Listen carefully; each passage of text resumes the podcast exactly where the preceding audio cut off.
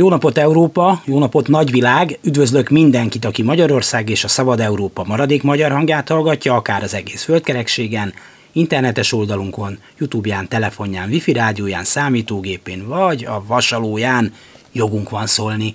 Dési János vagyok, örülök, hogy meg is velünk tartotok, szerkesztőtársam V. Nagy Gyöngyi. A mai magyar parlament politikai jelentősége körülbelül annyi, mint amennyi volt 1977-ben vagy 1985-ben. Hatása az eseményekre a nulla felé mutat, csak arra jó, hogy szépségflastrom legyen a fél diktatúra csúnya arcán. Hát illetve micsoda a szépségflastrom ez, csúnya, tépett és mindenre alkalmatlan.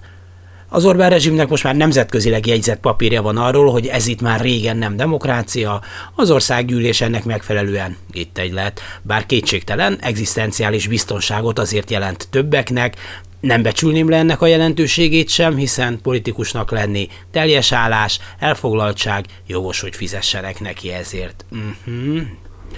Nem foglalnék most állást abban a kérdésben sem, hogy részt kell-e venni ennek a testületnek a munkájában, vagy sem végül is Kétli Anna vagy Slakta Margit is ott ült a Horti rendszer parlamentjében, és ez így volt jó.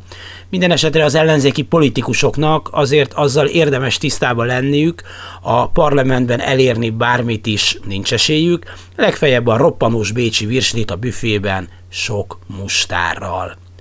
Ezzel együtt példátlan támadás a demokrácia ellen, hogy a parlament mini diktátora nem engedi esküt tenni hatházi Ákost, aki egymaga felére egy ellenzékkel.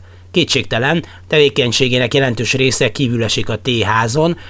Ezentúl egy ilyen büntetés után már csak a minimális és legszükségesebb megszólalásokra szabad bemenni a parlamentbe, a minimális és legszükségesebb megszólalásokat kivéve nem szabad, nincs értelme az ellenzéknek a parlamentben maradni minden nap leleplez egy méretes csalást, lopást, információkat tesz közé arról, hogyan kerül az Orbánista janicsárok zsebjébe a brötányi boltos és az olasz űrmérnök adójából kifizetett pénz.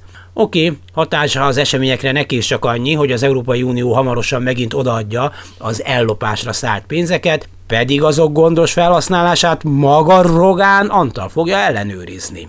Egyrészt tehát hatázi nem sokról marad le, max a fizetéséről, a lakhatási támogatásáról, az üzemanyagtérítésről, a munkatárs fizetéséről, amit kollégái szorgosan költenek a demokrácia épülésére, szépülésére.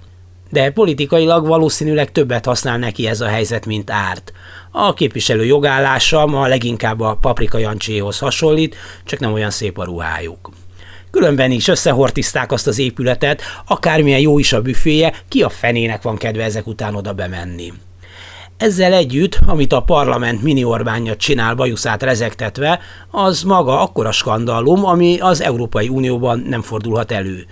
Mondjon le, és akkor továbbra is nyugodtan csinálhat magából bohócot a ország bármelyik kis településén, annak a határában, utcáján, erdőméjén, ahol éppen közönséget talál magának, de az országgyűlést, meg egyáltalán a közéletet szerintem méltatlan dolog terhelnie a saját személyes lelki problémáival.